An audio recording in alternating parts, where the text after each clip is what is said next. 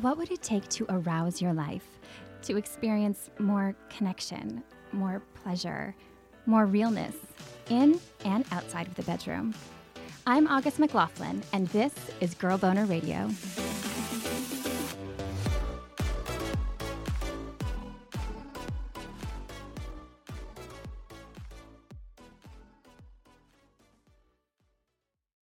Do you have a fantasy you want to explore that's giving you butterflies?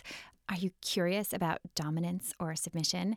And is bondage a good way to spice up your sex life? Whether you're into BDSM or not, we can all learn from its tenets.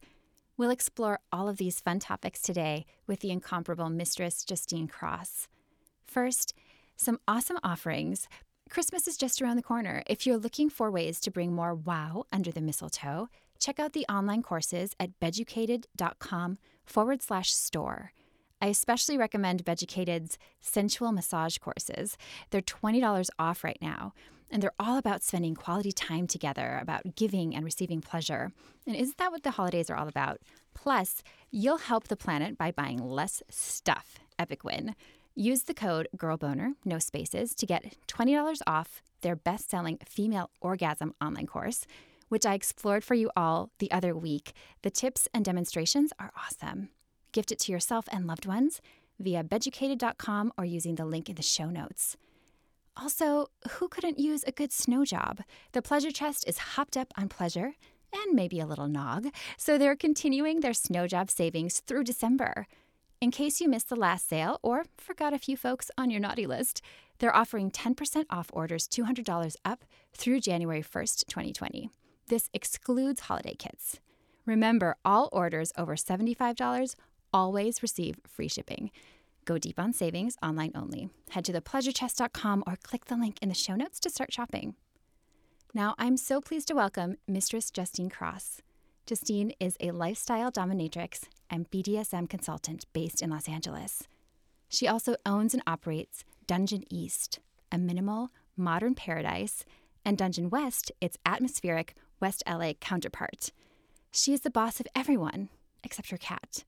No one is the boss of cats. Thank you for joining me, Justine. How are you doing today? I'm doing wonderful. Thank you for having me. I'm sure people ask you this all the time. How did you get into this work? Um, yeah, you know, I, I did this in my personal life for a very long time. And then um, after college, I moved out to Los Angeles and I Googled Los Angeles dungeon and I, I just started working at one.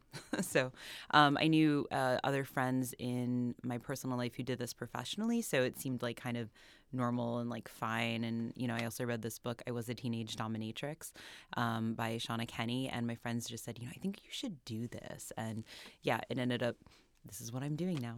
Did you take to it immediately? Was it something that as soon as you started, you were like, "Oh, I found the thing I want to do"? Um, Yes. Well, yes and no. I mean, because in terms of like, it started out as something that was more of like a, a part time job in terms of BDSM uh, professionally. so in my personal life, yes, I always like loved it. That was fine. But, um, you know, I didn't know when I first stepped into the dungeon that like, you know, 10 years later, I'd be running two of my own, you know? So that was definitely not expected. But, you know, I have a liberal arts education, so I guess I should have. Um, so it's, uh, yeah, it, it always felt natural to me. I think that for me, because I have a background, I have degrees in literature and psychology, I always thought that I would do something like go back to graduate school, um, get an you know PhD in English, something like that. I didn't think I'd go into something that was more business oriented because that's not my background and that's not exactly what I was sort of groomed for. It was more um, like writing, education, things like that. So I didn't expect this, um, but I ended up being very good at business. So here I am, and I, I honestly couldn't be happier with the way that things have turned out. So tell us a little bit about um, maybe I'm sure you don't have a typical workday, but mm. what would working with you be like? Um, yeah, I mean, the one thing is it's like there's no typical days. Generally, it's like I wake up, you know, have my breakfast, I do some kind of workout, um, have lunch, do like emails and sort of like office stuff. And then depending on the day, if I, I might be shooting that day, I might be having a session, I might just be doing the back end work of, you know, maintaining websites and content and stuff like that. Um, I generally go out like almost every night of the week because it's like I'm I always say like I'm all day the only people I spend time with are slaves and my cats and cats are the only ones good at conversation. So I'm always like going out and organizing like dinners and stuff with my friend because like I don't have coworkers so I'm not tired of people all day like I want to spend time with people so uh, a lot of socializing so and networking kind of events like things like that so And what are some of the most common fantasies that people bring to you in sessions or, or want to activate and engage in? Yeah, I mean, there's uh, there there's so many. I think it's mostly the things that I do most commonly. So it's things like foot fetish, uh, worshiping my feet, um, tickling is another big one. Also, uh, corporal punishment. So that's like any sort of hitting of the body.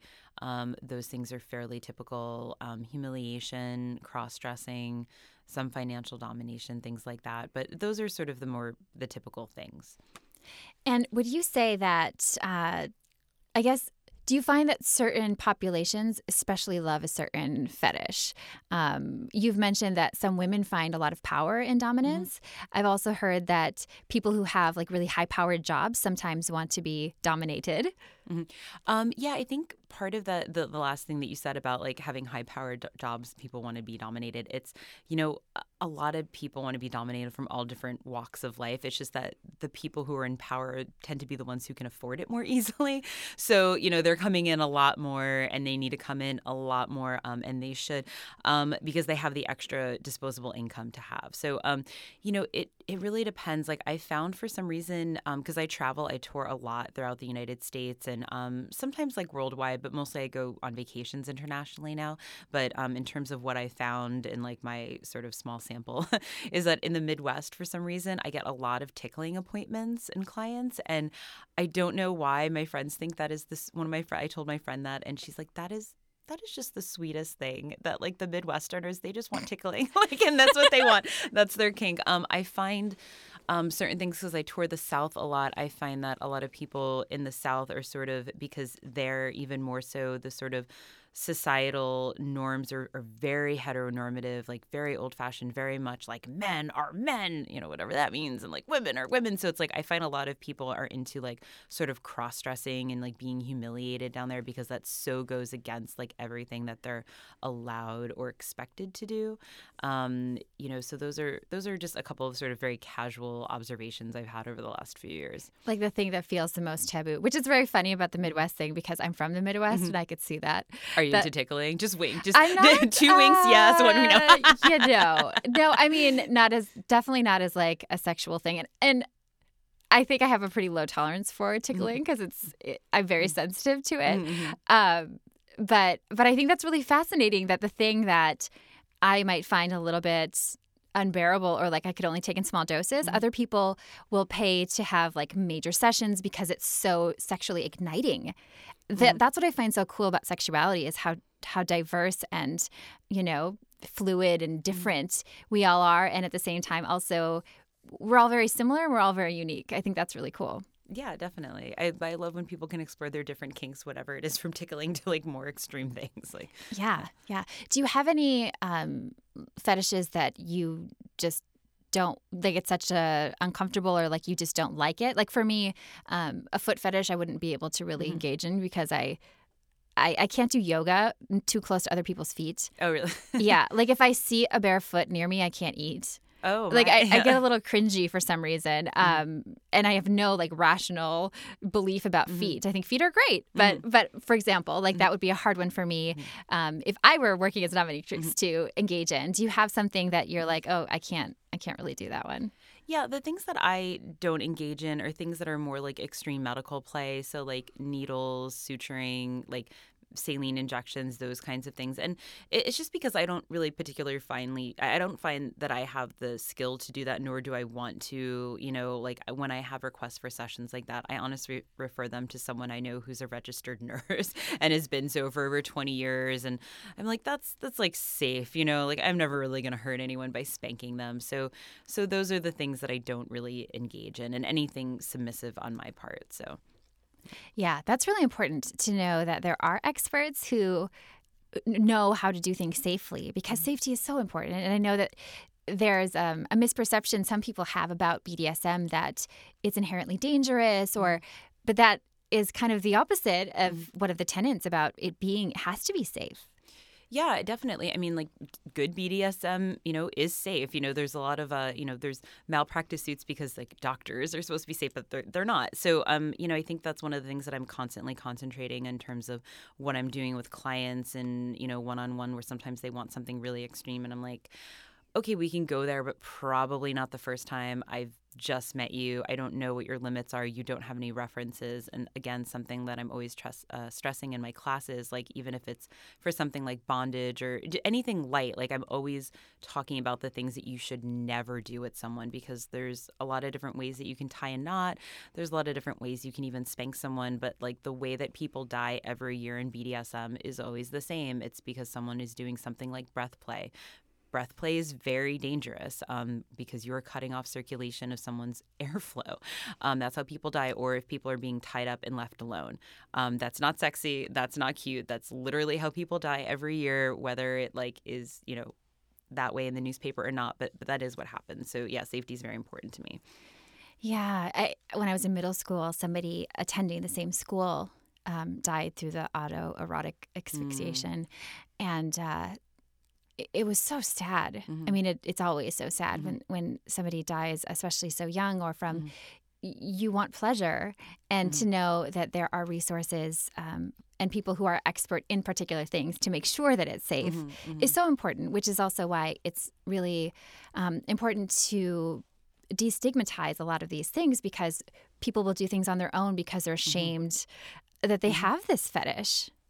Oh, definitely. I mean, and that's why like I try to do classes actually specifically I have a class for breath play so people can know how to do that thing safely. And when people ask me about something like that, I, always say like, look, be careful, do less. Just having like something like a hand on your throat can be intense and you know give you that same feeling but like cutting your breath supply off for like any period of time it can cause like you know irre- reversible, you know, brain damage and things like that. So, but yeah, like now, I mean, um, not to date either of us, but like I don't think internet was super big in middle school, you know. So, oh, no. Uh, yeah, no, so I did not have internet. Yeah, so now it's like we have like resources whether you yeah. can like actually talk to a person or see them in person or have the resources or um, accessibility to do that. But now it's like you can research what breath play is and like how to do that safely and and you know better information is on the internet. I mean, it's sort of like you kind of kind of have to parse through some things, but it, there, at least there's like more information and it's more in the forefront where we're talking about these things and like both good and bad ways about like how unfortunately people are dying, but also how there's like other information out there to prevent these things and, and have more fun and, and destigmatize this. Yes, absolutely. Um, I have a wonderful listener question mm-hmm. related mm-hmm. to bondage mm-hmm. that our resident um, psychologist out in New York City, Dr. Megan Fleming, will answer. And then I'd love to hear your thoughts. Mm-hmm. It comes from Allison, who wrote this. Is bondage a good way to spice up your sex life? Thinking about things to try with my longtime partner. Allison, here is what Dr. Megan Fleming of GreatLifeGreatSex.com had to say. Allison, First, I just want to say I love your question, mostly because, you know, I often talk about foreclosure of imagination. It's the recognition that in a long term relationship, it is always possible to spice up your sex life. And bondage certainly is a great place to start. But most of all, I'm just excited that you recognize, and anybody listening, I want them to hear that, um, as I always say, monogamy doesn't equal monotony. So let's dig into what are some ways to spice up your sex life. You know, when it comes to bondage, I think the first thing I want to say is I think it's important to really talk through what are your interests around it, what might be the turn ons, as well as your boundaries. You know, some of the parts that are exciting is it's really an opportunity to sort of uh, play with power, right? You know, traditionally, which one of you is more uh, potentially in the dominant role or in the submissive role? And it's also the fun opportunity to see, you know, whether or not what happens when you switch, right? And playing with the other side. But I think, as I said, first you want to sort of explore, you know, when you're going out of your comfort zone, you know, what is it that is sort of the turn on? And that could be perhaps starting with a discussion of fantasy or, you know, the idea, what about it turns you on? Because I often say, come up with a list of sort of, you know, when it's out of your comfort zone, what sort of yes, no, and not for now. But the great thing about playing with the restraints, as I said, is that sense of really um, stepping into a heightened sense of being in a power play position, right? Dominant or submissive. And, you know, the idea of the restraint, especially if you've not done that before, again, it's the anticipation, it's the novelty, and it certainly could be handcuffs, tie, or scarf. You know, you could use anything that you might have around, or again, the fun of a new sex toy, right? Like a handcuff um, and you might also want to think about the potential role of adding a blindfold because that not only builds anticipation and sort of that tension around it, but it also heightens the senses, right? When we take off or one of our senses, the others are more amplified. And then you might want to also consider, you know, in this, beyond sort of the power dynamic, is there going to be things like spanking? And if so, is this everything from playful taps to pinches and everything? Is it from light to hard? You know, I have clients who, you know, discuss with their partners whether or not they want to leave marks. Now, for a beginner, I don't think that's probably something you're going to be entertaining. In fact, I would say definitely take it slow, but it's to recognize this is a whole new landscape of things that you haven't tried. Um, and if you want to take some sort of coursework on it, uh, you might want to check out kinkacademy.com or another great place for ideas and sort of tutorials in a sense is thebadgirlsbible.com.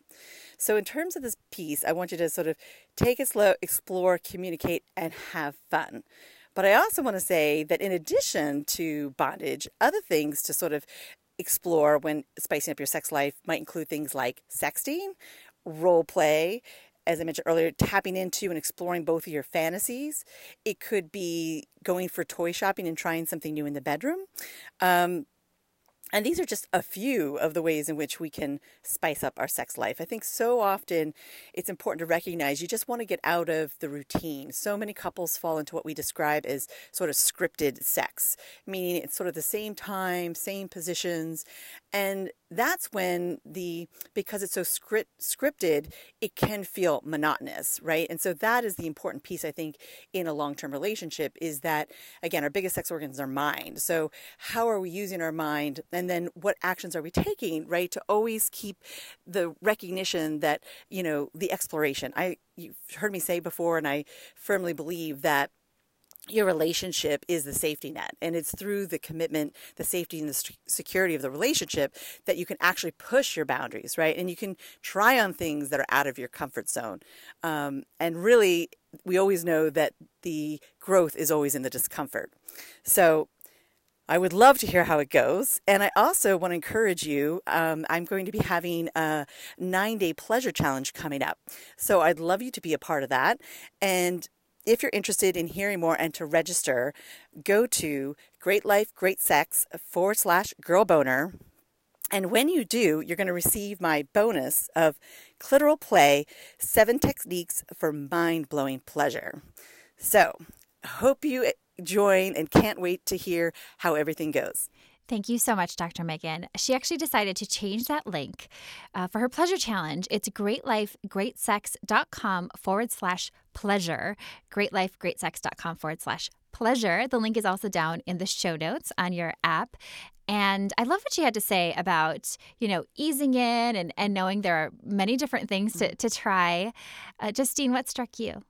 Um, yeah, I don't really have too much else to add to that because it was a really good um, explanation. Probably touched on everything that I would say about talking about like what bondage would, um, you know, potentially do for you. Want to be in the dominant or submissive role? What it might bring up for you in terms of like why you want to try it. All of those things are so amazing. Um, the only thing that I would add is that um, while because um, she just talked about negotiation before the scene. Um, but before you're doing something with bdsm we call it a scene. We have to have our own little language.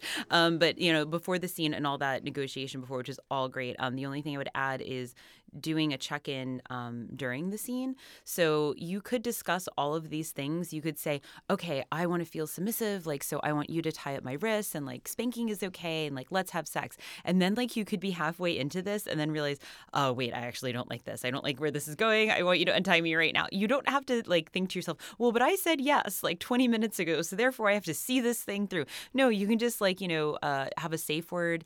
Um, I think that's a good thing to discuss, like uh, using something like a traffic light system green, yellow, red, or something like a, a word like mercy or a strange word like popcorn to just call off the entire action, um, because then you can uh, it gives you the opportunity to sort of check in mid scene and change things. Um, you know, because I've I've done this with people that I've played with for for years, even for myself. I've we've thoroughly discussed a scene. We totally know what we want, and then like halfway through, we're like, actually, this isn't going the way that we want, and that gives us an opportunity to kind of pull back or redirect it, um, and that's good. Um, and then also after this is over, to do something called aftercare, which is the check in and just, you know, what do you want after this sort of scene or experience is over? Do you want to be, do you want it to be more of like this brutal scene where you're just like left there and it's like fucked up but awesome? Or do you want like cuddling and like ice cream and like petting and stuff like that? Or, you know, this also gives you and your uh, partner the opportunity to kind of discuss like what you really loved or what you didn't like or like what might have come up for you. And, you know, that, and there I think is like the sort of growth um, that she discussed about like sometimes there's like discomfort and then it moves into growth.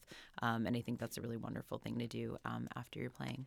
I love that concept of the aftercare, especially mm-hmm. because anything new can feel really intense, and some of these activities aren't intense mm-hmm. on their own. Definitely, and to be able to kind of decompress and and check in and yeah that's yeah, really big. Yeah, sometimes things come up and you don't know they're going to come up in like good ways or bad ways. Like sometimes you're like, oh my God, I just remembered something that happened and it was awful. Or like, whoa, I didn't think I was going to like that, but I'm really into it. And it's like, we have to do that again. Let's like pull out our calendars and just schedule the next time.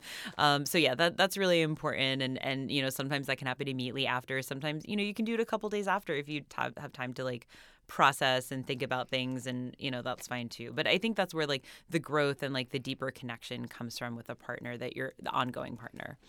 Have you discovered things about your own sexuality that surprised you through this work? Uh, since you're engaging in so many different activities and with so many different mm-hmm. people i'm curious if you've had similar epiphanies yourself um, you know, I can't really think of too many because I'm I'm really always in the dominant side, and this, you know, I don't really do anything submissive. Um, you know, but I the one joke that I always tell is that you know uh, my partner um, is also dominant, but um, she's really beautiful and wonderful at flogging. So with like the whip, so she does this like amazing. It's so beautiful, and every time we have an event or party, you know, people are like lined up, they want to play with her and stuff. And so one day I said, okay, fine, like you do it to me, like let's just try it, and and I was like, okay, I'm gonna get into it. I'm gonna do it. And then she starts hitting me, and it's like very soft floggers, and it does it like it's barely you know, touching me. And I'm like, ow, oh, that hurts. Quit it. Stop it. Okay, never mind. You know, and it's just like funny because I'm like, okay, I'm gonna I'm I'm gonna try. I'm willing to go there and do something with someone that I know is safe, that's like kind of outside of my comfort zone, but I know that she's really wonderful at it and beautiful, and I trust her. But I was like, nope, not for me. Great. Okay, you know, so that that was like a good, you know, but that's like where I like, okay, like I I you know I'm testing myself. I'm I'm pushing my own, you know, boundaries and self in that way. But yeah. Yeah, that's interesting. And I appreciate too that you make it very clear that while you value BDSM and it's this lively part of your life and it's your career as well, that it's okay to not be into BDSM. And something that I encounter a lot in certain segments of my audience are um, feelings of inadequacy because they feel like, oh my gosh, I'm so vanilla, so I'm not cool. yeah, definitely. I think that, um, yeah, I mean, it's like it, sometimes it seems like everyone's doing this thing. Like, you know, I remember on like the movie like Girl Six or something, they had this conversation about like this couple's like, everyone's doing doggy style. That's what's in right now. We should be doing that. And it's like, yeah, like some of the stuff is good that's like coming out because then we can sort of talk about it in like the mainstream and, and we can purchase these things and it's fun and it's some things like spice up the sex life. It, it's like so cliche, but it's also like so it needs to happen to so many people but it's like you know you there's so many things um, in the big umbrella of BDSM that most people are probably participating in some form of BDSM and don't know it like like role play or you know um, liking certain different kinds of uh, restraints or something like that but it's like the, thing about BDSM and what I'm teaching, and for example, something like my BDSM 101 classes, is that it's less about the skill, but more about the um, these sort of tenets of like all of these things are going to help you in your life whether you decide to continue doing BDSM or want to do that or not. So it's like things like negotiation. Like you can negotiate your sex before you have it and most people don't. like you know and when uh, so, uh, people who are playing in, in bdsm we thoroughly negotiate what's going to happen before during and after and most people don't do that in sex and a lot of people don't do that in situations that have nothing to do with sex like i always give the example of um, you know going to your partner's uh, you know, parents' house for dinner because that's usually very fraught, you know. So you can say things like, okay, I only want to stay for two hours. And, you know, if your father says anything racist, I want to leave. And like, you have to hold my hand the whole time. And, and then that sort of gives you a boundary and a framework to work within. And then your partner says, okay, I hear you. I agree to that. Um, if I check in with you at like the one and a half hour mark and you want to stay a little bit longer, will that be okay? And then that person can, okay, that sounds okay. You know, so all of these things, like it, this will help you, and this has certainly helped me in in my personal life in terms of uh, sex, but also in terms of things that have nothing to do with sex and negotiation um, outside of that, in in just the general world. That makes a lot of sense to me, mm-hmm.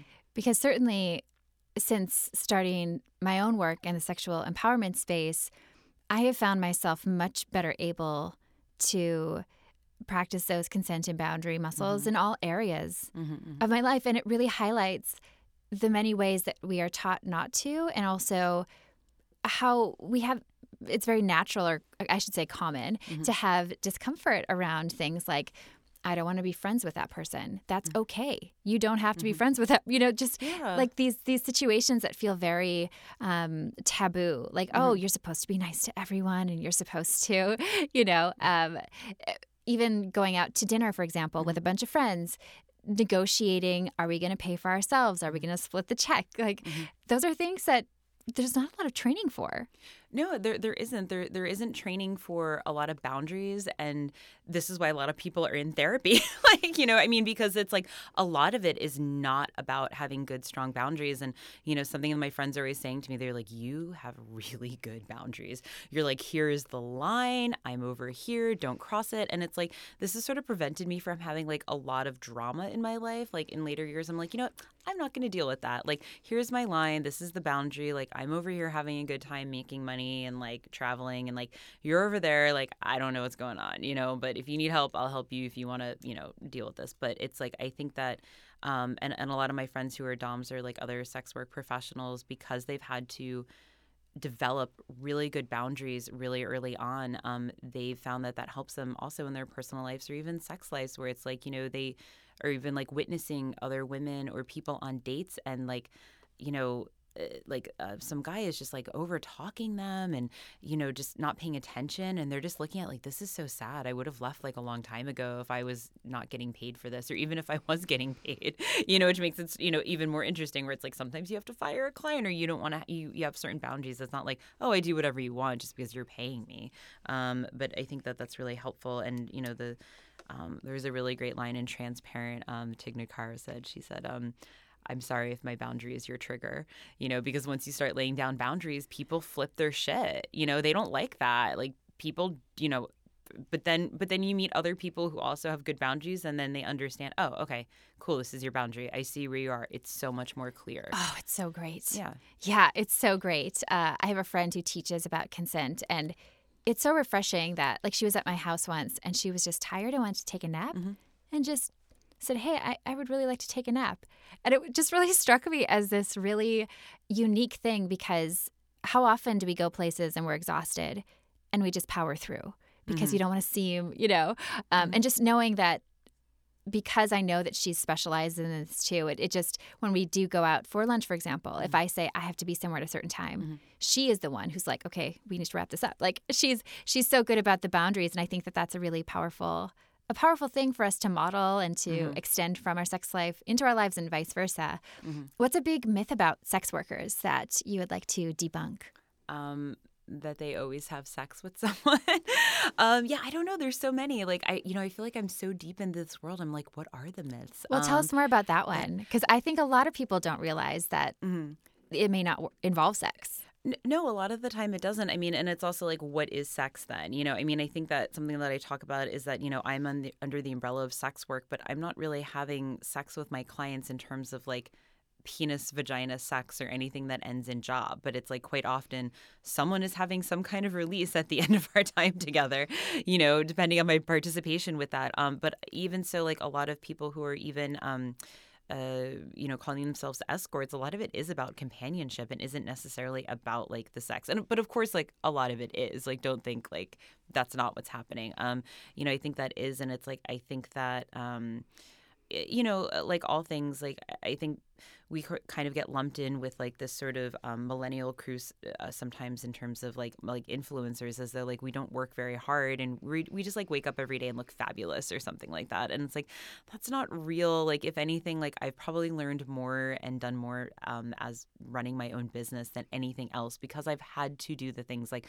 know all my social media know how to do website know how to um, you know have interactions with clients and like set up different um, financial institution things and you know all the sort of other all the things that would happen in a business and also you have to be even more clever or crafty because of the like sort of puritanical like situation that's going on in the United States and just like how we are not adult friendly um, in a lot of ways that are very um, very much targeted against women because they form the majority of the adult you know uh, sex industry workforce. Yeah. What about this myth that uh, sex workers, many of them are are gold diggers. Uh, yeah, I don't really find that true because if we were gold diggers, then we would. Why would we be working? you know, we, like why? You know, it's like if it, you know, I find that like I see like on more um like social media, like people who are not sex workers are like talking about how they want to like find a man and like marry him and like settle down and do this, and it's like, you know, sort of like more sex workers that I know they actually have partners already and they're just like I just want to work and like have my fun and and do my shit and like that's fine but it's like I mean I like if that were true there would it, it, I, I just find that so hilarious that like people would think that because we wouldn't be working then because it's like what what like multimillionaire is going to be like yeah I'm going to like settle down with this nice girl I made on, met on Craigslist and that's going to fly like that's just not like even in today's world like that's just not going to happen I've right. you know so and any job like if you were a gold digger then kind of the idea of that is you're trying to get something without working. Yeah, right? and that, sex work is work. That is work. I mean, but also, you know, um, the thing is, is that like again, it's like we're we're sort of putting down like the female gold digger. How you know the the trope. However, it's like who is making more money than anyone else? You know, men are making more um, money than women, except for in the sex industry where women are making more than men. So, like, is it actually a terrible idea for women who have been programmed to do this for like a millennia to find a man who's like wealthy to take care of them and settle down that we're like suddenly um, upset that this is happening in our modern times. Like, we're not making the same amount of money as men. It's actually financially um, more stable to find a man who's making more money than you because he's going to make more money than you for the rest of your life, unless you're a sex worker.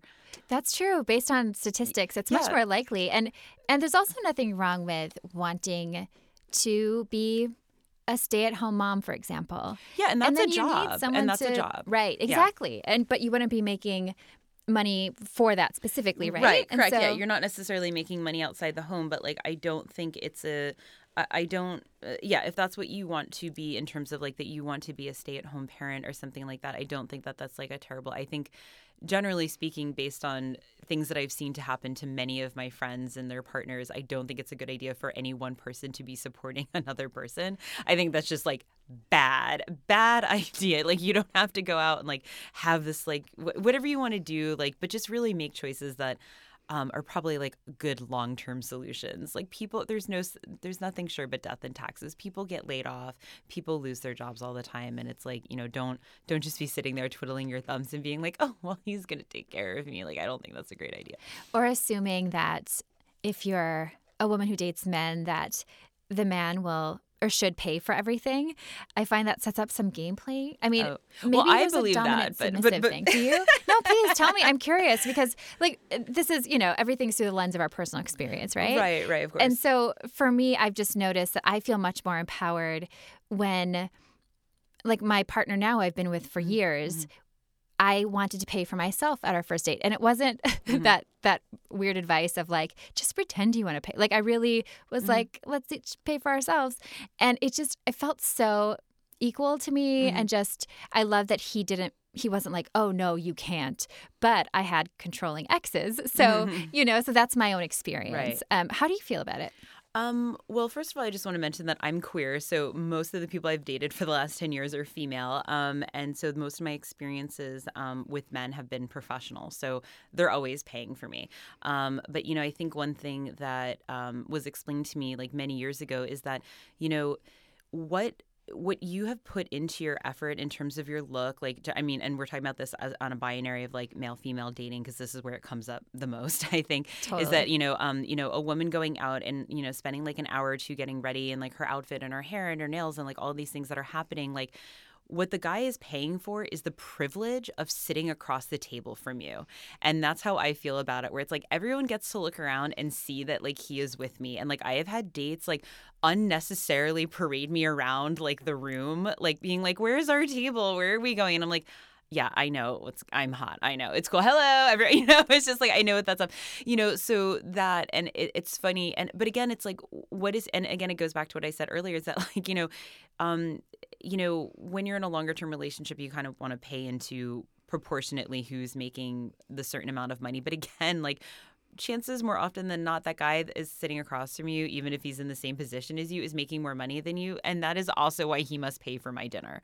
Um, i love golden girls and there is an episode of where blanche was like dating a guy and he hadn't dated anyone for a while so he was looking at like modern rules of dating and he was splitting everything with her and stuff and he's like i thought women wanted to be treated equally to men and she says oh honey no and he goes no and she says no i want to be treated much better than you you know? So true. I love Golden oh, Girls. Oh, yeah, they're amazing. Yeah, that's that's a really that's a really interesting point. And you know, when I first moved to LA, I was working as an actress, and a mm-hmm. lot of my um, guy friends were actors and not mm-hmm. making much money. Mm-hmm. And so I did feel like there was a lot of pressure on them. Like they felt, you know, like they had to had to make more money or they couldn't date or something. But there are also ways I think to make things like if you make less money, maybe you put together a creative date that didn't cost very much sometime, or you Yes. cook something or bake something, or Yeah, and that would be my advice. Like, I don't want to um, uh, pretend to live in a world where like everyone has like extra money, disposable income to go out on dates. But it's like in that case, like I wouldn't make it about like who's paying for what on this date. I'd make it uh, more creative in terms of like let's go on a date that is costing less or is more creative, and there's like lots of fun, free or low cost things to do in various cities. And like I would make it more about that to be fair. But like otherwise, like no, I'm not paying for dinner. like no, no, no, no, no, no, no, no, no. Like these shoes cost more than dinner. Like absolutely not. Which I also did not pay for. But you know, yeah. You are so the best profession for you. I love it. I mean, I could just see you at a date and like you're glowing because there's there's almost like a spotlight on you. Oh, there is. There is. There's like a natural glow. Like, but I mean, but men are paying me for that experience, and also, you know, they they are paying for my time and company, and you know. Um, I think that um, everyone, um, but probably more so women, is that they need to understand that that is their value. That someone is, your time is valuable, whether someone is paying for your time or not. And I had one of my um, friends, like she was going on on a bunch of really crappy dates, and and she's like, I was on this date for like four hours. It was horrible. I was like, why were you on a date for four hours if it sucked? Like leave. And I was like yelling. I'm like, your time is valuable. You're amazing. You need to go out with someone who's amazing too, and like you're valuable. And she's kind of like, I don't really. And then and then like her next like date, it was like someone that she ended up marrying, and she told me later, she said, you know, that advice that you gave me, that you yelled at me one day in like the pool, she's like, that was so helpful, and I really felt like that it she's like it empowered myself to like find value in myself and then you know you find better people and better dates Mm, mm. So, that's yeah. that's wonderful that you were able to help her in that way, I and that later that must have been fulfilling for sure to hear that it it paid off. You mentioned that both you and your partner are dominant. Um, I imagine that. Some people might wonder, well, how does that work? Because you always think, don't you need to have a dominant and a submissive? Yeah. Um, well, I don't want to get into too much of our personal lives, but um, I will say that we we do co-top with people. So um, we'll have like a submissive or two, um, like at different events or parties or something, and like we're both dominating them, and that is really fun. Um, and then also we'll do things like where um, she'll put on a show for me, and like I get to watch her dominating someone, and that's really hot for me. But overall, like we we have such a fun and awesome, wonderful relationship that is very playful, and not just playful in terms of like BDSM, like just playful in general. And it's so wonderful uh, being with someone who we communicate really well together, where it's like you know, yes, there's obviously a lot of like BDSM and kink and like fun sex in our lives, but it's like everything else is also really wonderful where it's like we'll, you know, discuss like what we're going to do in terms of a scene or something. And then sometimes, oh, that didn't work well, but like we're both so, uh, you know, there's such a good strong base between us that there's no like, oh my God, what happened here? Like, you know, it's just like, oh, that didn't work out. Oh, okay, cool. Let's just like change it next time. Um, and I find that so incredibly valuable and wonderful to have with a partner. Oh, I love that. Mm-hmm. That's that's really mm-hmm. beautiful. Mm-hmm. I've heard some people who are sex workers say that they sometimes feel more like therapists. Do you mm-hmm. feel that way? Um, sometimes, like it depends on how much someone wants to open up to me. Um, you know, I mean, I love telling people what to do, so that works for me. Um, you know, but it um, sometimes that even if it's not about them sort of sharing like their personal side or talking to me a lot, a lot of like what we're going through in terms of the scene because it's so cerebral and there's like a lot of talking and, and like sort of like mind control and, and action and talking them into this space like subspace or something like that. At the end of it like they're like oh my god like i've been wanting to do that for years they're like i love that fantasy or, or something like that and it becomes a release for them in so many different ways. Um, and that becomes therapeutic in and of itself without me just like talking them through like their mommy issues or something. Yeah. Yeah, yeah. There's a lot of emotional work that can happen but won't necessarily. I Correct, think that's yeah. an important important point for sure. Do you feel that sex workers um, could be very beneficial as almost like almost like sex educators or even maybe even people um, who come in to help you explore something and learn more about yourself. Mm-hmm. Uh, is that something you recommend? Maybe somebody listening who is is curious mm-hmm. about mm-hmm. dipping into say BDSM and they don't maybe they don't have access to a partner. Mm-hmm. Yeah, definitely. I mean, I think that for the um, the caring sex worker who's interested in working with someone like that, I mean, def- uh, certainly a lot. I, I, wouldn't say everyone. There's like millions of sex workers, um, but definitely the the sort of class and sort of uh, people that I am hanging out with and friends with, like they're actually very interested in working with couples, with women, with people who want to talk through things and explore, and might not be so much in the practical, but more in the theoretical. Um, we're a really great source and sort of undervalued and under resourced because we've been doing we, we're doing this every day for like many many years. And it's like we've like seen it we've heard it we've experienced it like we know how to work through it. And um you know that's something that people really want because it's like we we want you to have a good time. Like you know like because we want to have a good time with you. It's like i mean i think that um you know no one the the sort of pride that a lot of women or I'm sorry, a lot of sex workers have with their job is different than other people because it's like there, there's not really like review boards. It's like, but we're really choosing choosing every single day to participate in this in a way that um, other people aren't participating in. They're like nine to fives where you go in and like you know punch in, clock out, you know, do the thing. It's like whether you show up or not, like you're gonna make money. Like we only make money if we're really good at our job, and certainly with like various things that have happened recently, um, eh, you know, in the U.S. and through social media about like how we're um, sort of being a lot more targeted now. We really have to actively choose so much more every day.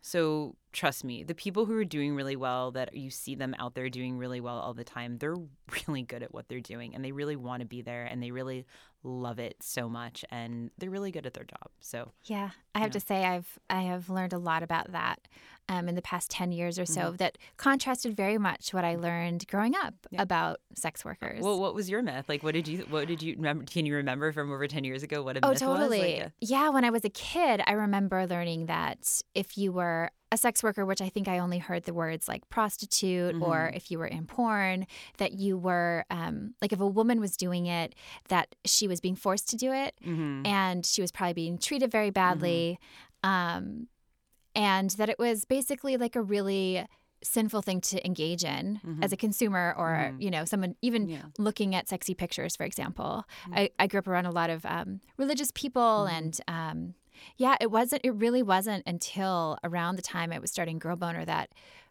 I really started to understand how much of those were lies. Mm-hmm. I mean, certainly there are, you can be a street sex worker and maybe it mm. felt like you're, it's your only choice. And like survival sex work. Sure, survival. Yeah, yeah that's work. different. Yeah, that, that totally. is the thing, and it's like I mean, but like let's talk about being forced into a job. Like we're all forced into a job. Completely. Is is anyone like not forced into a job? Does anyone really want to work? I mean, we may have all picked jobs and careers that we like more than some others, but like we're all forced to work, and you know, I think um, I think when you're talking about sex work, it's really important to divide it into well. Uh, sort of like three categories and you know it's like there's there's sex work that I do that I'm choosing to do this. Like I'm absolutely this is totally my choice of class and privilege and all that. And then there's survival sex work where it's like, well, if I like kind of had any other choice, I probably wouldn't do this, but we don't really have that. And then this isn't really sex work, but this is very different from the two other that I described, which is human trafficking. And that's there's absolutely no choice. And you know, that that has nothing to do with this. And people are being completely forced. And, you know, uh, a movie that came out not too long ago based on the book Ordeal by um oh the name just escapes me but it was the person who did um like deep throat the porn actress and like oh, okay. do you know what i'm talking i can't yeah, remember i can't remember the yeah, name either um, but yeah. Lorna anyway but you know she was in porn and then very famously came out uh same a born again christian was like very anti-porn because she was completely trafficked. She was completely trafficked by her husband and abused and that was like you know she was a victim of trafficking and patriarchy, not of the porn industry. And you know, if honestly she was her husband unfortunately was very ahead of his time in terms of making her a product. If she was the person choosing that, you know, now like even like 10 years ago, she would have been Jenna Jameson famous and had all that money. And, you know, or I don't know how much money she has, Jenna Jameson, but, you know, someone like that famous and like being a product. And she would have made millions, but it would have been her money if it was like her choice in a way that was different. So yeah, thank you for differentiating because I Mhm. think that's a really common misperception Yeah. still is that that um, that if you are being forced into it, then that is quote unquote sex work. And as you're Mhm. saying, it that's trafficking and it's Mhm. abuse and it's yeah. yeah, it's it's so awful. And I have found that sex workers who choose the work, um, they want to stop trafficking probably more than other people. I mean, at least as Oh, much, right? Because you're such caring people, um, you know what a vulnerable space that is to share. Um, Mhm. That when sex is involved, and Mhm. then to to have and to know so much about sex Mhm. and intimacy, Right. you you know what that problem is, and we should be leaning more on sex workers for help in that area. I think, Mhm. uh, for sure. Oh, Linda Lovelace, yes. Linda Lovelace. Linda Okay. Lovelace, yes. So She came out, you know, as being anti-porn after being in the porn industry and being very famous. Like, you know, like Hollywood, it would have been like at that time like A-list sort of famous going to these premieres and it was in the mainstream and all these things. But all the things that happened to her were awful, god awful and terrible. And around other people who saw that she was being abused and like, you know, gang raped. And I think it was just like awful. It was just awful what happened to her. And I'm not surprised she came out against porn, but it's, you know, it it's not because of porn it's because of the abuse she of her husband of the people around her who didn't say anything these bystanders and it's just really unfortunate and i think that's what gives um, some work a bad name but it's like you know we don't have the same um, feeling in terms of like um, you know, uh, like people who were felted like when the economy crashed in 2008. Like, is anyone going after like these people in the same sort of way that like they lost like all of their money? And it's like, oh, well, that was just, I mean, it was a terrible mistake, but like, wasn't that bad. They don't know try what I to mean? shut down the industry. yeah, they're not shutting down the industry. Like they're not shutting down the industry, and they're not. You know, no one is coming out and like saying, "Well, I." No no one's writing a book saying, "I am anti-banking institution," and like you get supporters for that, even though that is what caused the problem that you had. So um, it's just unfortunate, and I think that it's important to distinguish these things. But again, it's like you don't have to be into porn. You don't have to love it. You don't have to be into it. Fine, but it's like in order to understand these things in terms of like um, you know, who who is being affected and how by these terrible things. Um, and unfortunately, it ends up being women, and it's usually because of men. Um, so yeah, Yeah, very well Mhm. said. I Mhm. really appreciate you sharing that. What's some of your favorite sex advice to give people? I imagine people ask you so often because you are expert and have so much experience. For people who want to turn up the pleasure Mhm. over the holidays or into the new year, what what would you recommend? don't use a candy cane. Um, you know, uh, the holidays, yeah. You use guilt though. No. Um. So, oh yeah, you know, oh, I I think like the one thing is like you know really just talking to each other i think it's hard to create a space to talk to people um, because sometimes like things are scary or it's intimidating to talk about your fantasy. Um, so what i tell people is you know instead of just springing it on someone you know like um, to say hey like i want to talk you know cre- talk like sort of pre-talk about the talk. Say, hey, I have something I want to discuss with you. Like, when is a good time and place for you to do that? Um, I want to talk about like some sexy things I want to try with you, and I'm really excited. But like, I'm also an insert like a little intimidated, a little scared, or something, because then it sets the tone where someone can be, someone is hopefully if you're with a partner who really cares about you, then they immediately become like open and receptive of like, oh, okay, I'm going to be compassionate to my partner now, versus like it's not good to kind of say to someone like as you're like passing each other like you know by the bananas. Like hey i want to spank you tonight. And it's like what huh? You know what happened here? You know? So like i think that's good to have like a pre-talk about the talk and, and then discuss those things in that way. Um and then also i always tell people you know just to just to like have um you know an ease with yourself and to you know be easy with with each other because again it's like you might talk about something and it doesn't quite go the way that you want it to go or it's something oh this was my fantasy and i wanted to do this forever and then it happens and then it doesn't go well and you can kind of think through and talk about why it didn't but to be easy with yourself you're totally gonna fuck up like absolutely expect to relish in fucking up and then just like talking about it later um you know and and i always try to use humor humor in my my sessions and play and stuff and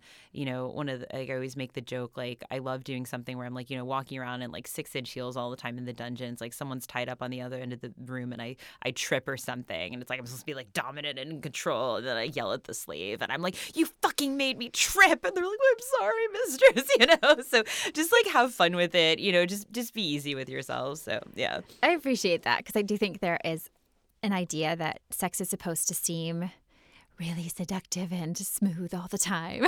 and yeah. so often it's oh, goofy, God. it's messy. Oh, totally. Yeah.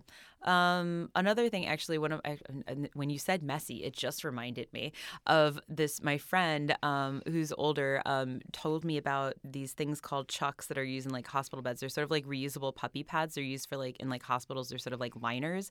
So like if you want to have like some messy sex or like you know you're a squirter, it's like your period. Put those down on the bed because they're like plastic lined. It's better than a towel because the towel soaks through, and then you have like a wet, heavy towel that's gross.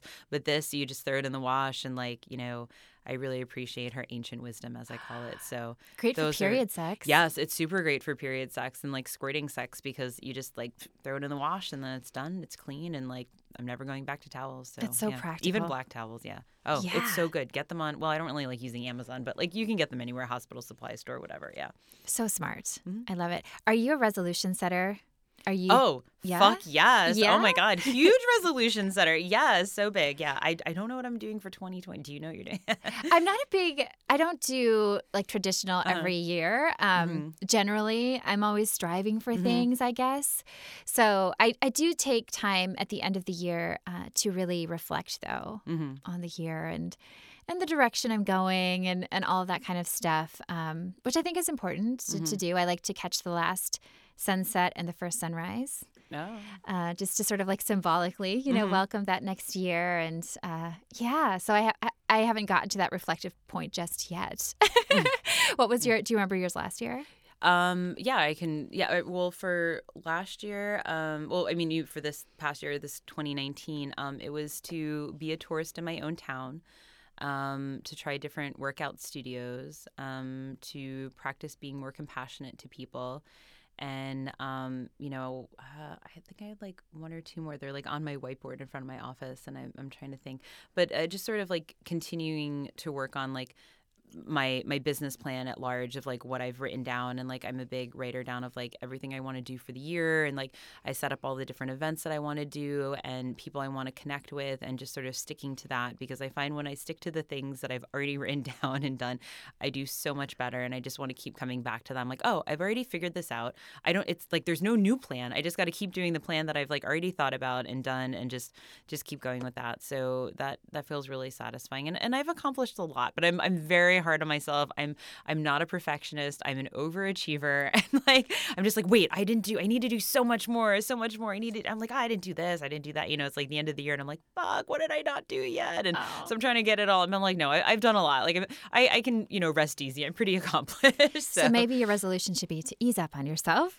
yeah, no. When I say I'm hard on myself, I'm not yeah. like literally like beef. You know, because I don't like pain, yeah. so I'm not beating myself up. Literally, I'm beating someone else up for it. But you know, like, um, but uh, it, you know, I think that again, it's it's um, yeah. I don't want to paint the picture of like I'm go go go. I'm very much also like, well, it's time for like a bath. It's like, you know, actually when I left the house today, my partner is working. I was like, don't work, go do a bath, go do something nice for yourself, go play, you know? So mm. I try to do all those things. But yeah, I just, um, I don't know, like my, my, um, you know, my general motto is work hard, play hard, be a good citizen. So mm, I love yeah. that. And I love the be a tourist in your own town. That's a really cool resolution because so, so many of them are very negative and kind of self-shaming. Yeah, a lot of them are like lose 20 pounds or that, you know, and it's like I've I've never had those things like that. It's like I try to like think of it like, oh, I want to try out like different workouts like for fun or like, you know, um I, I've never really prescribed to so much like a general diet fitness, you know, but I'm like, oh, I want to like try cooking more or like I want to try these different sorts of recipes and stuff like that. And that's like, yeah, so much more positive and like empowering, like instead of like don't smoke or like I you know what I mean? Like those kind I mean like I think that's probably helpful in general for your health, but like, you know, trying to do things that are, uh, yeah, sort of more empowering and, and positive. Yeah. And, yeah. It's why so many people quote unquote fall off the wagon from the resolutions is because you just gave yourself this rule list of punishment instead of saying unless punishment is your kink and you're like i want to be punished more Ooh. yeah the people who are coming up with them are not like into punishment in that way though yeah. but yeah what were some of yours for this year you know as we were talking i realized i made a, a doc on my computer that it's called like goals and dreams by 2020 mm-hmm. so i'm going to have to open that up i do mm. remember a mm. few of the things though one of them was to work with a professional stylist which i have uh-huh. i actually just had her on the show uh, uh-huh. rain parvis and uh, she styled me before my book tour mm-hmm. which was so wonderful because i didn't have to choose my own clothes which yeah. I appreciate like I want to feel good, but mm-hmm. I don't want to spend the time doing it, and I hate shopping. And yeah. and now she works. Um, she's a stylist for Nordstrom, mm-hmm. so she makes a commission. You can book a session, mm-hmm. and it was just so helpful to have those things taken care of. So when I was packing, everything was set, and so that was definitely one of them. Um, let's see, what else did I have on the list? I. Uh, to create more opportunities for other people. Mm-hmm. Um, yeah, there's there's several things. I need to go back to that because it's so funny that it just struck me right now. It literally says mm-hmm. 2020 on the top. So oh yeah, hopefully I've I've done the things. Um, and if I haven't, I'm just gonna change it to a one and, yeah, there we go yeah i mean i think like writing down um, always writing down like goals and having deadlines or timelines to them is you know uh, people who write things down tend to do them more than people who don't and people who write things down with like timelines or deadlines um, also end up doing them more than people who just write them down. So I'm always writing things down with a timeline and deadline, and and I find that it, it's so much more focused in terms of what you can do. And this is certainly what I advise for like other people and and to do. And you know, actually, I was just um, uh, I had a client who wrote an article about me in the Guardian about how she ditched her therapist and hired me because I just was like, I'm going to tell you what to do. And one of the things was like, bitch, get a planner. You know, it's like this quote, and I'm like, you, how, of course you're not getting anything done. I was like, well, what's your plan for today, your week, your month, your year? And she's like, know. I'm like, well, that's why you don't know. You don't know because you're not going to get it done. And, and so it's so, so important. And I always tell people, and it's hard, like when you're a smaller, like independent business person, a lot of people I find don't have business plans and goals. And I'm like, well, yeah, how's that working out? Not working out, huh? Yep, there you go. So it applies to our sex lives and relationships mm-hmm. so well too, because I think it's really easy to think, oh, I wish that my partner and I did such and such, or I want to meet someone who's into blank. Mm-hmm. And to think that when mm-hmm. maybe you're fantasizing or something crosses your mind, but because pleasure often does fall to the wayside, if you don't make a plan, if you mm-hmm. don't schedule it in, like scheduling sex can be so hot. I mean, obviously, you need to do that a lot for yeah. your work. I mean, the anticipation, I'm sure your clients get so much pleasure out of looking forward to that appointment. Mm-hmm. Like I'd never yeah. really thought about that and now it just like gave me a girl boner. That's like very hot. Yeah, no, I think it's really important. I'm I'm a huge planner. I have to be. I'm very busy. I'm scheduling things all the time, but it's like the anticipation of like a session or like a play date is like I have a whole thing that I do with them. It's like, you know, I'll say like, okay, well from the time that we make our appointment to like when I see you, no jerking off.